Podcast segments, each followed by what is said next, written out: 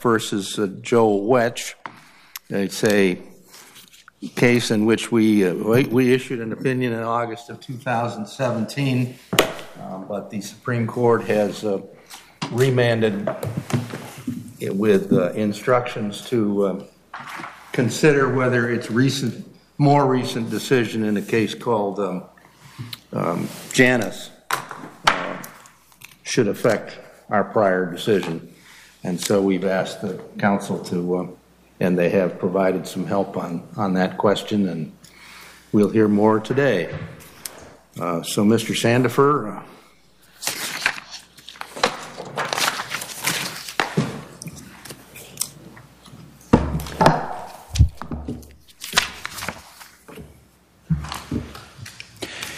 Thank you, Your Honor, and may it please the court. Janus makes 2 points clear that are necessary to showing why this court's previous decision in this case can no longer stand. First, Janus demonstrates that the freedom of association standard, the standard of scrutiny that's applicable here, is the exacting scrutiny standard, which requires that before Mr. Fleck can be compelled to join the State Bar Association, the state must demonstrate that there is no substantially less restrictive method for it to attain its compelling government interest. And second, Janus makes clear that the consent that the state must obtain from attorneys must be clear, affirmative, and prior to any attempt to collect the dues from attorneys. Now, on that, it's that second point I'd like to start out with because it seems to be the main focus of a lot of the briefing here, and that's this question about the opt-in versus opt-out standard on the dues form that attorneys are required to fill out. Janus makes clear that the opt-in to be constitutionally valid means that the form an attorney is signing amounts to a waiver of First Amendment rights, and therefore the consent must satisfy the standard that applies to the waiver of constitutional rights. And that means the government bears the burden of proving by clear and convincing evidence that the person knowingly and intelligently is waiving the constitutional right. And the form that SBAND uses fails to accomplish this. It begins with, in prominent print, annual license fee, $380. Have you conceded that the form itself is not confusing, that it's straightforward? No, Your Honor, I don't believe that I have conceded that. Our view is that the form itself is confusing because it's inherently confusing to start out with the presumption that a person is willing to waive constitutional rights unless that person takes a step back, undertakes the effort to dissociate himself, which inherently fails the constitutional standard after Janus. This form begins with the $380 presumption that you are willing to acquiesce in the non-chargeable expenses and requires you to take a step back. And as a result, inadvertence could result in the waiver. Inadvertence or failure to read carefully could result in the charge, and that fails to satisfy the state's obligation to prove by clear and convincing evidence that the person knowingly and intelligently chose to waive that right. The second thing that Janus requires here is that the consent be affirmative. That is, that it not be passive or negative. This form fails to accomplish that because it presumes the person is willing to say yes, willing to participate, willing to join, unless that person takes the step back. It forces a person to disassociate, and that means it presumes association in violation of the Janus rule. And thirdly, Janus requires that the consent be obtained prior to an attempt to collect money, and prior to means not after and not simultaneous with. This form fails to accomplish. You yourself said that the form had, the way you stated the problem initially, implicitly presumed that you can comply with Janus in the form you file along with your payment. I'm not sure I quite understand Your Honor's point. Well, this prior to, you're saying there has to be a two-step procedure? Yes, Your Honor, that's right. That's ridiculous. I don't think it is ridiculous. Well, the Supreme Court doesn't do ridiculous things like that. I agree. And it's not in Janus. Janus requires that the consent be prior to, and prior to means before. It cannot mean simultaneous with or after. Where do you get that? Because that's just what the word... Prior to must it must categorically mean before and not contemporary. That's simply the meaning of the word, Your Honor, and it's not particularly burdensome on the state. And your citation for that from dictionary or Supreme Court? Yes, Your Honor, I would cite to the dictionary, although I don't have that citation present. But this is not a particularly burdensome thing for the state to accomplish. The state, for example, if it sends a bill by email, you hit a click-through button, and then it sends you to PayPal, and you hit the button to pay your dues. That would be a two-step process. It would be a very simple matter for the state to accomplish. The state could, in fact, satisfy this two-step process with an addition rule that says your basic dues are such and such, and if you wish to also consent to contributing to our funds. I didn't mean to make you linger on your weakest point, so you answered my question. Yes, Your Honor. My point here is that an addition process would satisfy this two-step requirement. So you're going to linger anyway? No, Your Honor. I wanted to finish my point. The point here is a simple baseline point. The question is, where do we draw the baseline? The baseline after Janus must be that the person is presumed not to agree, not to consent, unless that person takes a step and demonstrates by clear and convincing evidence that the person is willing to join and participate. And those three elements of Janus contribute to that main point. The reason why SBAND must lose here is because it draws the baseline at a person's acquiescence, a person's willing to participate until that person takes a step back because of the presumption that applies here. So you're saying the presumption is on the form, because you have to agree that it's an affirmative act, whatever you write out your check for. Oh, certainly. It's an affirmative act to be an attorney, but that's not what Janus requires. An affirmative act in what you are paying and what you are agreeing to pay. Once you have chosen what amount is applicable and then you fill out the check, of course writing out a check is an affirmative act, but it's not what Janus is contemplating when it refers to an affirmative act. The affirmative act Janus refers to is your choice to participate, your choice to waive your right not to participate. Now you understand that Janus was dealing with non-members. Yes, Your Honor. And all of this was saying about that had to be. This was when you have to get consent from non-members. Here we are dealing with members. Yes, that's right, Your Honor. Well, the process is inevitably going to be different. Well, the obligation to reach out separately to get consent in the union non-member situation is not. Well, Your Honor, that's not the same relationship you have here. Well, Your Honor, it's true that Janus dealt with unions, and this case deals with lawyers, and so there are going to be differences. With non-members, that was the point.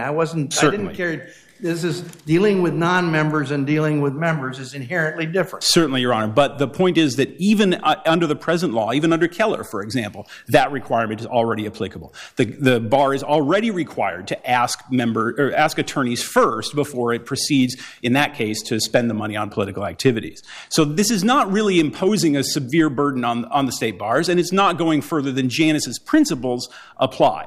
It's of course true that there are going to be differences between attorneys and unions, but the principles of Janus with regard to opt-in, opt-out, and to the waiver of constitutional rights also apply here. Now, talking briefly about the mandatory membership requirement, once again, the requirement here is exacting scrutiny. The government cannot compel membership unless it can prove that it cannot attain its... So what's the case you rely on for that?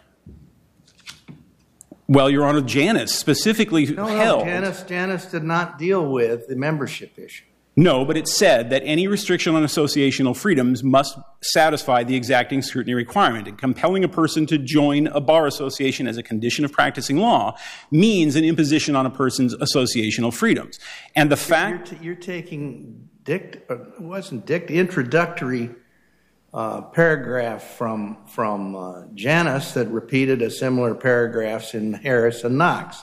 None of those cases involve the membership, not a subsidization. They all involve subsidization questions. Yes, that is true, Your Honor. All right. The question membership Vel-Non issue is different. It of course it's different, but the point here is that the principles and a number of justices in Lathrop thought it was conclusively different. That's true. At a time when what do we have that goes away from that? The fact that Janus has made clear that exacting scrutiny is the standard of scrutiny that's applicable here, whereas subsidization questions. It also applies to freedom of association. That's what Janus says, and that is said in all of the freedom of association cases that have been decided recently. Hurley, for example. You're familiar with the last paragraph in Keller. I am, Your Honor, that says that this question has been reserved. Keller says we don't decide. That's correct. And Lathrop did address this question. The plurality decision Lathrop did address this question, but it did so under rational basis scrutiny. It said... But wait, the question for us is, does Janus require us to ignore your prior concession that Keller applied and somehow revisit the issue? And how can we do that without... We got to construe that last paragraph in Keller as being something other than what it said. We aren't considering this issue. No, therefore Janus didn't consider. I'm sorry, Your Honor, I'm saying that the last paragraph in Keller is part of our position, which is that this is an open question. It was addressed by the plurality in Lathrop under rational basis scrutiny. Janus makes clear that that is no longer the applicable basis standard of scrutiny. But if Keller left it open, what is the meaning of the remand to us? To determine, that's what you should be talking to about. Determine whether you're making the argument as though the Supreme Court had granted cert, and you got to re-argue Keller in front of the Supreme Court. That's not where we are today. Well, certainly, Your Honor. I've moved on to my second point. I'm talking about your second point. Okay. Well, I'm not sure I understand Your Honor's question. Arguing the merits of Keller. No, Your Honor. This court. My position. What I'm trying. You forgive me, Your Honor. Let me. Scrutiny is required for the membership question and. It's for the question in Keller that the Supreme Court expressly stated it was not decided. Forgive me, I did not mean to interrupt, Your Honor. That's arguing the merits of whether Keller should be modified or overruled, which only the Supreme Court can do. Yes, Your Honor. Keller left this question open. Okay. If this court believes that the question is controlled by Keller, of course the court must follow Keller, and that's that case closed. What do you envision our revised opinion on the second issue would say? That Keller did not address this question. After Janus, it is plain that the standard of scrutiny that's applicable is this exacting scrutiny standard. Therefore, Lathrop cannot control here, and the government bears the burden of proving that it cannot attain its compelling government interests by any substantially less restrictive alternative. And the fact that 20 states... Therefore, you haven't told me what my last sentence is. And the fact that 20 states already regulate the practice of law without engaging in this kind of infringement on associational freedoms is dispositive of the question. I'm an appellate court judge. I've got to have a disposition. You haven't told me what the disposition is. You've just told me what you want the final answer to be. The disposition would be reversal of the district court's opinion. What are we doing? And therefore we what? Reverse the district court's opinion that it previously affirmed. And now we get to the crunch. And judgment for Mr. Keller. Mr. Fleck. What you were going to say. You were going to have us do exacting scrutiny with no record. Well, Your Honor, the record is there is a record before this court. That record is sufficient to demonstrate when a different legal standard applied. The record is sufficient to demonstrate that there are substantially less restrictive methods by which the state can attain its objectives. I'm sorry, Your Honor. I'd like to. You just say that because so saying it makes it so. The record doesn't establish that. That's your position. It's been argued, but there's been no countervailing. There's been no assessment of countervailing facts. I don't think I understand Your Honor's question, but I'd like to reserve whatever. No, I want to know how we could under your view of a perfect world, we could do anything but remand. The court has before it the question of whether Keller controls on this question for Agostini purposes. If it holds that it does, then it simply repeats what it said previously. If it holds that it does not, then the question is, has the state demonstrated by the applicable standard of scrutiny that it cannot attain its compelling interests in a less restrictive way? And if the court finds that that burden has not been demonstrated here, it then remands to the district court for fact-finding on that question and so forth. But that's the question before this court. Did your pleading in the district court raise a complaint about joining the association separate from funding it?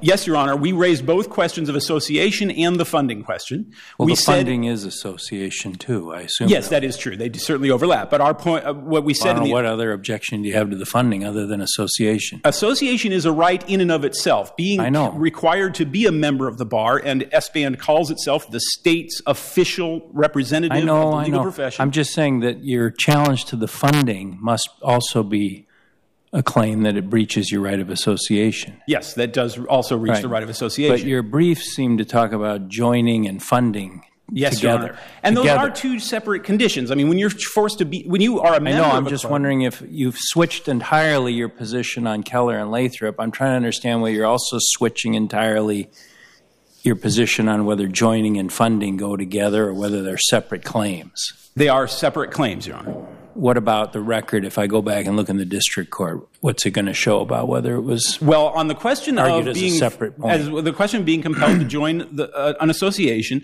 We said at the beginning that Keller presently controls here. Our position is that Janus has changed the underlying law to such a degree that this court must, under Agostini, determine whether Keller is still is indeed the controlling applicable law. If it is, again, we lose on that point alone. You're sticking with your concession that Keller was controlling before. That's right. Under that position, then certainly the judgment would have to remain the same. I'm asking whether you're sticking with your concession that Keller was controlling before Janus. No, Your Honor, I don't believe that Keller was controlling before Janus. So you're abandoning your prior position on Your Honor, we said Keller was then controlling, but as a result of... I'm sorry, I've been a bit befuddled by Your Honor's question. Forgive me. What did you... Could you? Well, I think you just... you've switched two or three times here.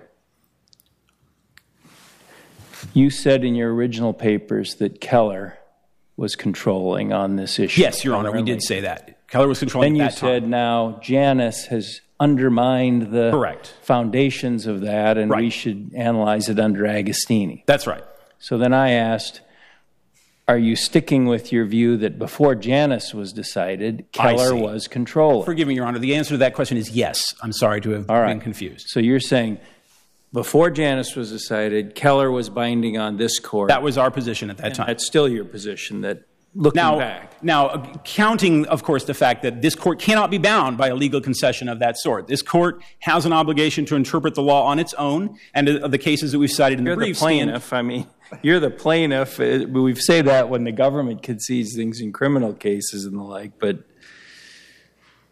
you're the plaintiff bringing this action, and you're telling us we're not asking you to do anything on the joinder claim because Keller is controlling. You're saying we should ignore that and advocate on your behalf some other position? Certainly not, Your Honor. Before Janus? Our position is that this court is not bound by a legal concession of that sort. Now, it is true that we stated that. Well, it's the law of the case. Let's put it that way. Okay, Your Honor. Could be the law of the case. I was just trying to understand whether... I hadn't quite considered that question, Your Honor. Pardon me? I hadn't considered that, but the point is that Keller...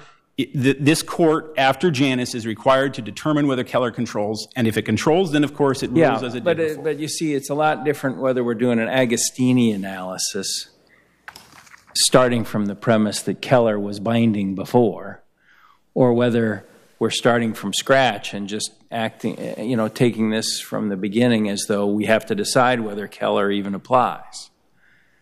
That's why I was trying to find out whether you're staying with... And I think what you're telling me is your position was and is that before Janus, Keller was controlling. Yes, Your Honor. That was our position. And now you want us to say, in light of Janus, Keller is no longer controlling. That's exactly right, Your Honor. Okay. Well, thank you, Your Honor. I apologize for going over time. Your cert petition eliminates any waiver. You petitioned for certiorari review of the Keller decision. You didn't. Cert would not be denied because you didn't argue that to a panel of the Eighth Circuit, which ruled that Keller was controlling. You can take on certiorari to the Supreme Court an issue that the Circuit Court, that panel, considered to bound. Yes, Your Honor. So I don't understand the state's waiver position. You petitioned for cert. and on the Keller issue, plus, that's right, plus the opt-in issue. That's right, Your Honor. And the Supreme Court did not deny cert. They vacated and remanded for further consideration. And that's right, Your Honor. I don't think waiver's an issue because well, there's no argument that you were precluded, that cert had to be denied on the Keller issue because of the position you took before our panel in the Eighth Circuit. Well, you can always argue to overrule the Supreme Court to overrule a case that you think is binding on the Court of Appeals. That's right, Your Honor.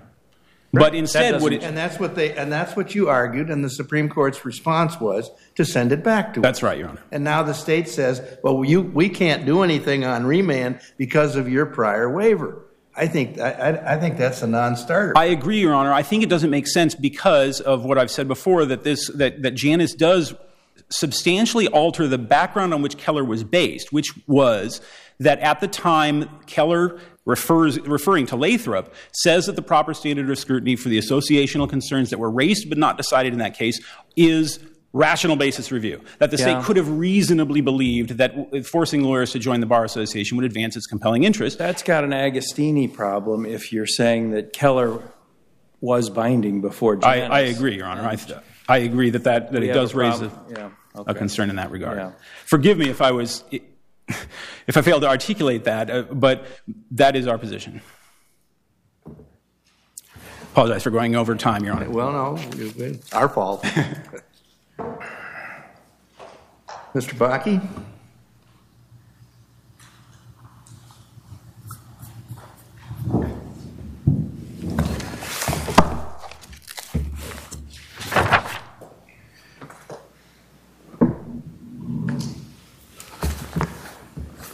Good afternoon, Justices of the Eighth Circuit Court of Appeals. I'm Randy Bakke, and I represent the State Bar Association of North Dakota and related officers. We call the State Bar Association of North Dakota SBAND. And the United States Supreme Court decision in Janus has no effect on this case. But let me start out by discussing some of the fundamental flaws in Mr. Fleck's position. It was interesting for me to hear that they say our dues notice is not Keller compliant. In fact, in this case, Judge Hovland, the district court judge, required the parties to be involved in preparing the dues notice for SBAND and to prepare the Keller policy. And so Mr. Fleck's attorneys were involved. Not Mr. Sandefur, because he wasn't involved in the case at that time, but they helped prepare our dues notice to make sure it was Keller compliant. They helped prepare the Keller policy language, and they approved it. But his argument wasn't that the form isn't Keller compliant, it's that it's not Janus compliant. I think what he said was the form is confusing. He said a lot of things. But he said it contains a presumption that is unconstitutional under Janus. You want it to require them to take the money out because the inertia factor will get you more money, right? If people don't subtract something. Well, the question is whether that's also a constitutional problem, or whether the fact that the person has the choice to reduce and send the check for the lesser amount is satisfactory. I don't think it is a concern, and this court already determined in its prior decision that we had an opt-in procedure which was compliant. Now, the Janus decision does not require an opt-in procedure. All right, well, that's the question. We didn't say it was compliant with Janus, so go ahead and address that. Sure. Yeah, the opt-in procedure, which was previously addressed by this court, where the court said we have an opt-in procedure, is constitutional and preserves the First Amendment rights. Janus didn't address in any way that there's a requirement for opt-in. It doesn't say that. What this boils down to is they don't like our opt-in procedure. Wait a minute. It said that there has to be affirmative consent. Now, I can't think of more parallel or equal language than opt-in and affirmative consent. I totally agree. They're synonymous. Okay, well, so Janus does require affirmative consent, which stated another way is an opt-in procedure, which we characterized your present form as being. The question is it good enough under Janus's affirmative consent requirements? And I think it is, and here's the reason why. And I think the court's prior decision that this was opt-in that has clear affirmative conduct and prior notice is in November of each year, the notice goes out to the attorneys. And so in terms of this not being prior to them renewing their license, that's simply not true. They have over 30 days to look at the form, to read the Keller policy, which was provided with each dues notice. So this is clearly affirmative consent. And bear in mind here, there's some other significant differences between our situation and the Janus case. That case was a public union case only involving compelled fees. We have no compelled fees. We don't compel. This is not a situation where there's an employer and employee. This is not a collective bargaining situation. We take a very small percent for non-germane expenses, less than 3% for those individuals who elect affirmatively to pay that amount.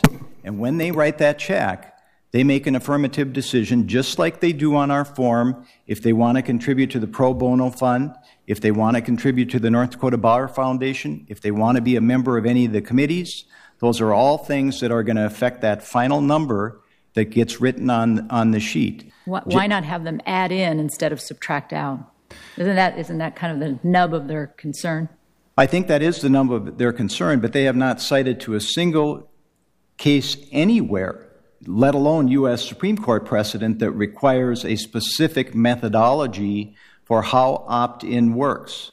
There is no case that requires that. And there's two paragraphs in Part 7 of Janus, and they get pretty specific.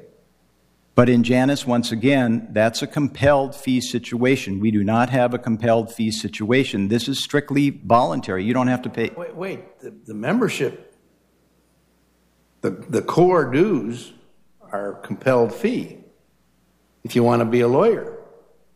The court, well, in fact, it doesn't get paid to us. It gets paid to the North Dakota Board of Law Examiners. It's an integrated bar, right? That means it's an integrated bar. The license and the membership are integrated. Right, but the activities that are done, there's a separation there. I understand I understand what you're saying is not a compelled fee. That's correct. But the payment the lawyer is making is a compelled fee. Except for the question was asked by Justice Colleton, did he, in fact, in this case, request to pay the fee but not associate? And he said he thought he did that. He did not do that. In fact, that fee gets paid in full to the North Dakota Board of Law Examiners. And then after that, they allocate funds to us for regulatory function. Well, I think it's... If he asked not to associate, you'd have said no or referred it to the Supreme Court for removal from the attorney roles. Yeah, I think what I would have said in response to that question would be that we have binding precedent, and when we talk about an exacting scrutiny standard, the Harris v. Quinn case, which very specifically reaffirmed Keller and Lathrop, is an exacting scrutiny case, and so we're not conceding exacting scrutiny applies. But this issue has already been through exacting scrutiny in the Harris v. Quinn case, where they specifically found that bar dues are allowable so long as it's for the regulation of the practice of law and in order to improve the quality of legal services. They also said in Harris v. Quinn, states have a strong interest in having the lawyers pay costs to enforce lawyer ethical rules, not the public. And the specific words that they used in Harris v. Quinn, applying the exacting scrutiny standard. Your position today is that Judge Hovland conducted exacting scrutiny? I'm not saying that Judge Hovland did exacting scrutiny. What I'm saying here is... Then how can you say Harris has already covered this issue? Because Harris is an exacting scrutiny case just like Janus is. Now, Harris is what they're relying on to ask us to change our prior position in light of Janus. I understand they're confirmed that exacting scrutiny is the standard for some if not all, First Amendment association issues. Right. And exacting scrutiny was applied in Janus, but the Supreme Court did not indicate exacting scrutiny applies to bar associations. And there's some significant differences there, why they may determine it's not exacting scrutiny. My only point is the very case Didn't they cite Jaycees? I'm sorry? Didn't Janus cite Jaycees and other compelled speech cases other than the Keller and Lathrop? Keller and Lathrop were not cited anywhere in the Janus decision. Well, except for the dissent. Correct. I don't understand your argument. You're somehow saying because the Supreme Court has applied exacting scrutiny in 4 or 5 different positions and reaffirmed that that's often a controlling standard, that somehow that means what? I think what it means, and this is a simple point, is that if you look at the Janus decision, they cited to Harris v. Quinn over 35 times. It's on almost every page. But yet they never said that Harris v. Quinn is overruled. They never said that even in that case where exacting scrutiny was applied. I agree with that. Where does that take us? I think that takes us to the Agostini analysis. What's the Agostini analysis? The Agostini analysis here is we have 3 cases of binding precedent specifically allowing integrated bars. Those 3 cases are the Lathrop case, the Keller case, and the Harris case. I didn't know that was what you meant. Sure. And so the Supreme Court has not said... But none of those 3 cases address the membership issue other than in a funding or subsidized funding context. Well, except for Keller did give examples of things that are permissible as non-political, non-ideological, and they also gave examples of things that would be considered political and ideology situations. But we ignore the last paragraph in Keller. No, I'm not saying... we're not deciding. No, I'm not saying you ignore that, but I think there's a significant difference between labor unions. What SBAND does is we regulate. We regulate lawyer conduct. We regulate ethical rules. We regulate. I know, lawyer... but that exacting scrutiny always depends upon what you're scrutinizing. I understand that, and that's why the cases say it's context related. The court has to look at the context of the situation, which in this case is a bar association that doesn't get compelled fees. We regulate, and that's what we do, and we do things to improve. You concede that. Neither Lathrop nor the prior decisions in this case have conducted exacting scrutiny of the membership issue. It's unclear to us what the level of scrutiny was in Keller and what it was in... I didn't say Keller. I said Lathrop and this case. In Lathrop, I don't know precisely what the standard... whatever it was, we think it's... You haven't read that Justice Brennan's long dissertation of the balancing of interests he conducted? I have, Your Honor. And never saw the word scrutiny in there, did you? I did not, Your Honor. They didn't see the word exacting or strict. No, and that's why I say I don't... What you basically saw in substance is the Wisconsin Supreme Court and legislature acted reasonably. Right. In today's vernacular, rational basis review. In that case, that holding has been tested once again in Keller, once again in Harris v. Quinn. It was not tested in Keller.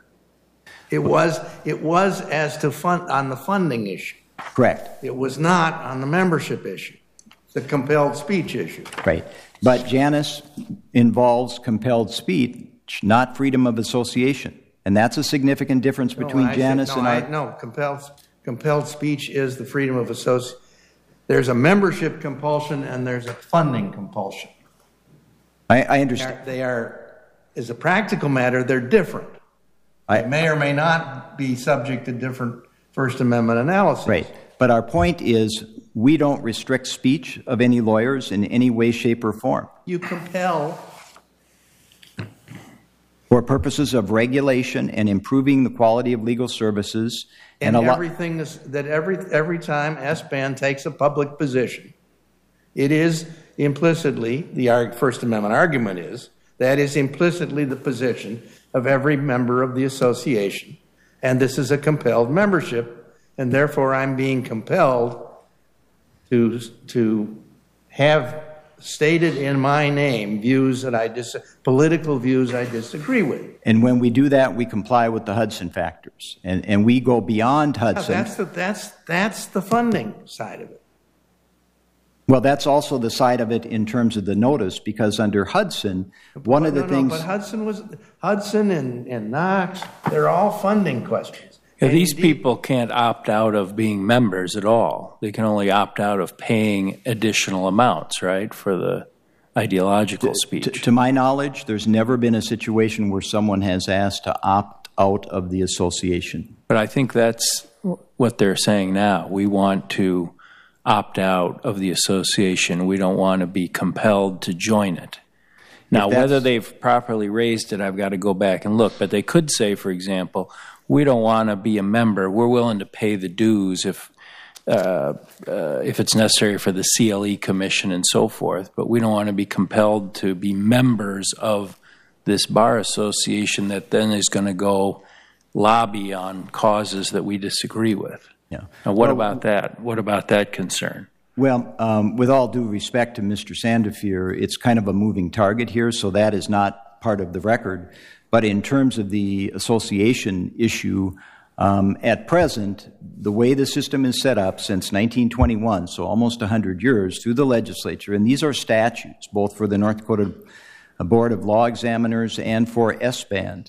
The procedure is, in their wisdom, for a small state with us, with small resources, small funding, what they have determined fits best is for the money to go to the North Dakota Board of Law Examiner, and then from there, we get part of that money, $75 for lawyer discipline. Part of it goes into a client protection fund. All of these things are regulation and in the interest of law. So in terms of... But couldn't you do all that without deeming everybody in the state to be a member of your association? I don't know whether that's possible or not. I think it would be extremely difficult, and it's not constitutional. If we go through the analysis of under exacting scrutiny, as I understand it, it's always the question of, are you using the least restrictive means to achieve the compelling state interest? Now, this discussion and the briefs all assume that the either or is mandatory or non-mandatory bar. That strikes me as absurd on its face. One restriction is, if you're going to have a mandatory bar, it may not take political positions. So your option would be the California option, as it's been described in the amicus briefs. All of these things would be live game if Janus requires a reconsideration of Keller, of the issue, a consideration of the issue that Keller did not address, right? I would say two things in response to that. One, I would say under Keller, they have said, and then once again in Harris v. Quinn, that they believe the state has an interest in regulating lawyers and not passing that cost onto the public, that the lawyers should regulate themselves. So that's why it's significantly different, because there's ethical rules and there's other things. The second thing I would say is that the standard that was set forth in the Janus case was not the least restrictive method. That's what they're arguing. They argue in their brief that it should be the least restrictive. What Janus said is significantly less restrictive, which is a different standard than the least restrictive. Yeah, okay, so take my hypothetical. The question wouldn't be least. It would be, is there a substantially less restrictive way to do this? No, we don't believe that there is. No, you don't. But the argument could be now either go mandatory or not, either go voluntary or stop your political activities. And we separate... In either case, the Bar Association can continue to collect from its members the money that's needed to achieve the compelling state interest of regulating and supervising the bar. Now, I understand the argument, but the reality is we really are not involved in political... But the question I see is whether that argument is... whether the Supreme Court, by remanding, has put that argument on the table. I don't think they... You're just assuming... both sides today are just going right to the merits of the argument. Well, I'm looking at the Janus case and looking at it and see whether or not there's anything that would affect integrated bars, and there's nothing in there that affects integrated bars. We have three cases of controlling precedent, and under Agostini, in all due respect to the court, that decision as to whether they're going to reverse those three cases of significant precedent should, in all due respect, be done by them. But the question, since they aren't controlling on their face, what bothers me is when the Supreme Court is urged to use Janus, a union case, as a vehicle to grant this cert petition and also consider Keller. And they decide the Janus issue. And that's the second, that's the opt-in, opt-out issue we've got. But they don't stop there. They vacate and remand. And if does that tell us that, as I read Keller, Lathrop, and Janus, it's not really Keller is not really controlling. It's been treated by everybody as controlling. But that's just because the way people have read it, and the Supreme Court in Keller said that's a whole issue that wasn't taken up before the California Supreme Court, and you raise it to us, and we're not going to be the first ones to go there. Now, are they telling us, go be the first ones to go there? Or are they telling this court that they want a circuit court of appeals to apply Keller and say Keller, Harris, Lathrop are still valid law, there are significant state interests? Then they could have just vacated and remanded on the opt-in issue and denied cert on the other issue. Sure. And it's difficult to read the tea leaves. But that's what we got to do. Sure. I understand. Let me ask you a question about, is this your form? Yes. Our form. On page 348 of the appendix, is that your form? It's 348, the joint appendix. Where does the $380 come in? Is that only in the explanatory materials that are attached where it says if you have 5 years of practice, you pay $380? So it's never listed on this form that the lawyer signs. Correct. Huh? Yeah, it's a sliding scale depending upon how many years you've been. Well, I know that, but I'm wondering why it isn't just listed right on the statement of license fees due. But you have to read the backup materials to get your base amount. Huh? That's right, and it's been such a long-standing amount that basically all the lawyers. So you go to that. The way this works is you go to the backup papers. You say I've been 5 years or more practicing. I owe $380. Correct. Then you can add in, if you want to, a section or a bar foundation amount. Yes. You can do nothing there. And same with pro bono fund. And then if you don't want to pay for the political stuff, you subtract 1007. That's correct. Now, do you know why the bar has that set up as a subtraction as opposed to saying your dues are $369.93 and then have another opportunity to add something here? No, all I can say is that this was approved by Fleck and his counsel and was approved as part of the process, because recall that in the beginning of this case when it started, we were not Keller compliant, and we conceded that. So the You mean Fleck actually signed off on this as part of a settlement agreement? Or no, it can't be. I mean, there's a lawsuit. What do you mean Fleck agreed to it? What happened was when this lawsuit started, we did not have a Keller policy at all. And when they brought this lawsuit, very early in the case, Judge Hovland said, let's see if we can resolve this issue. You aren't Keller compliant. We're going to rule against the Bar Association and the Board of Law Examiners. Let's see if we can get this resolved. And the result of that was that this form was developed jointly by the attorneys for Mr. Fleck and by... Okay. I don't know what you mean by jointly, because he's sued then on the ground that this form is not compliant.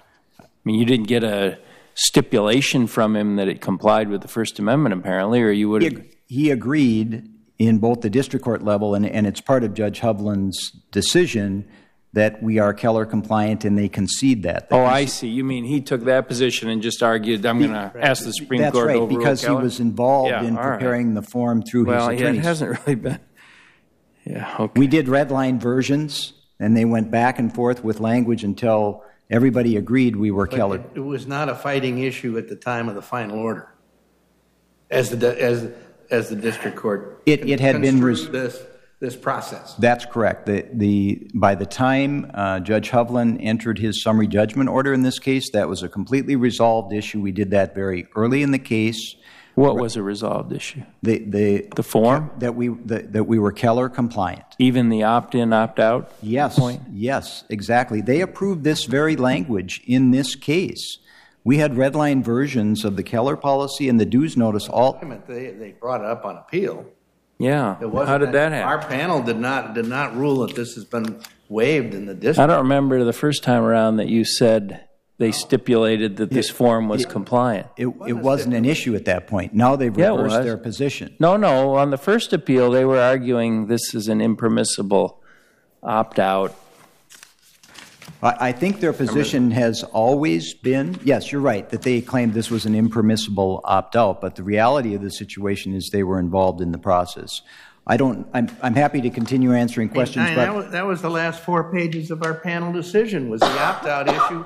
Argued I agree. On the basis of Knox. I agree. Yeah. I just don't remember you saying, hey, they agreed that this form complied with the opt-out. And I've gone through the hearing transcript before, and I did not say that. But that is what happened. Is what happened. Though. Yeah. So, Mr. Nicolai, who represents the North Dakota Bar of Law Examiners, reserved 3 minutes, but I've now used his time. I don't know what the court's thoughts. Has he used the joint time, or did you split? Did you split it up? I like him the joint. I split it. I'll give Mr. Nicolai 2 minutes. Mr. Sandefur was over by 5. Thank you, Your Honor. Mr. Bakke's over by 11.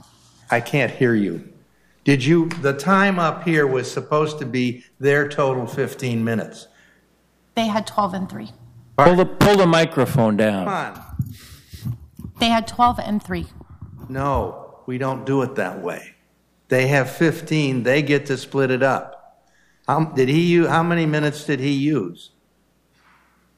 Mr. Bakke has used 13 minutes. Okay. Then there's 2 left. Okay. Thank you, Your Honor.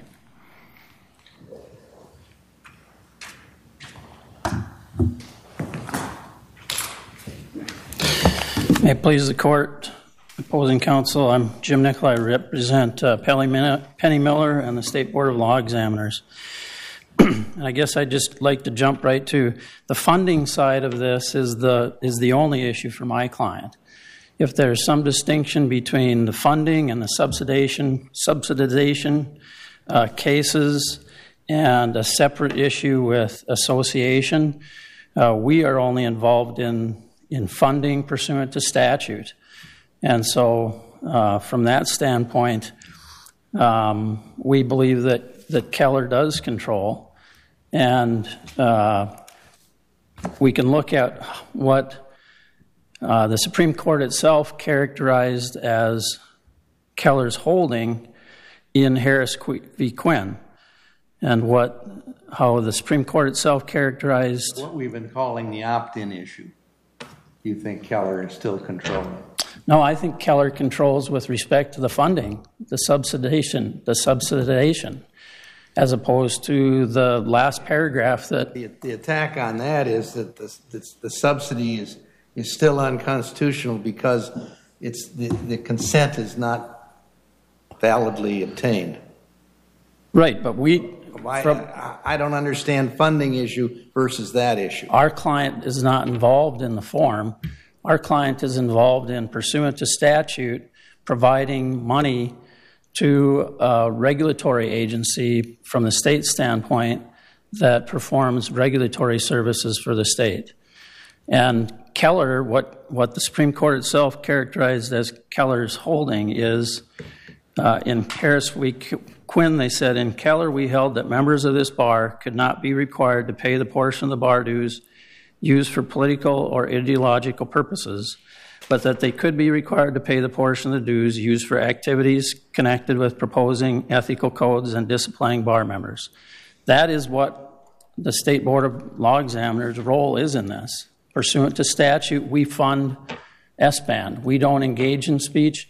We neither require nor prohibit SBAND from engaging in speech.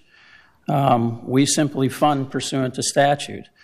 And I think it's a fair question for Mr. Sandefur when he gets back up here is what part of the statutory scheme, from the standpoint that I'm defending North Dakota's statutory scheme, what part of the statutory scheme deals with compelled membership in SBAND? The statutory scheme deals with funding. And we believe that Keller controls, but we also believe that Janus did not change anything about the actual holding of Keller. That last paragraph that Judge Loken you referred to in Keller was in Keller before Janus. It's in Keller after Janus. So the question is, there's a distinction between whether Janus changed anything about the holding of Keller or whether it undermined some of Keller's reasoning. But that's an important distinction with respect to the concession that Mr. Fleck made as it affects my client. This case would have looked... if that's right, it seems to me the Supreme Court's order would have been cert denied.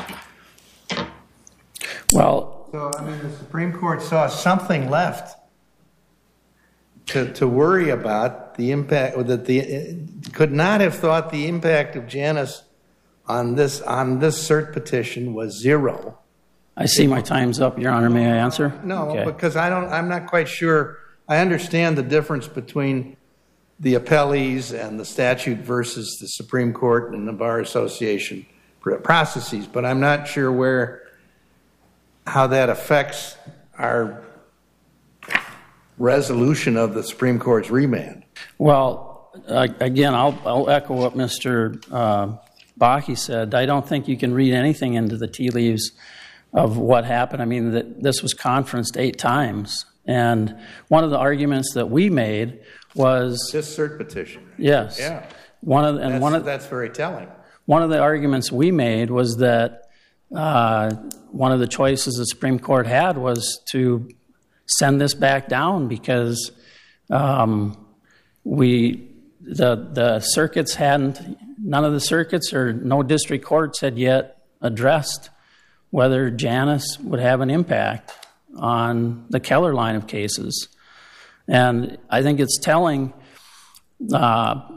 We concede that Keller and Lathrop don't specifically refer to exacting scrutiny, but Harris v. Quinn was an exacting scrutiny case. And the Supreme Court said that they applied exacting scrutiny and still distinguished Keller, which I think at least implicitly says that if exacting scrutiny had been applied in Keller, it would have survived that scrutiny. And I don't think this court can ignore what was said in Harris v. Quinn. Sounds like cert denied to me, but I understand. I think I understand where... I see my time is up. If the court has any other questions, I can entertain them, but otherwise we'd stand on our brief. Good. Well, the supplemental briefs were very helpful. Thank you, Your Honor. As have the lawyers all along. Is there any time for rebuttal? No, okay. I think issues have been thoroughly briefed and argued. And the case is complex and important, and we'll take it under advisement. The court will be in recess.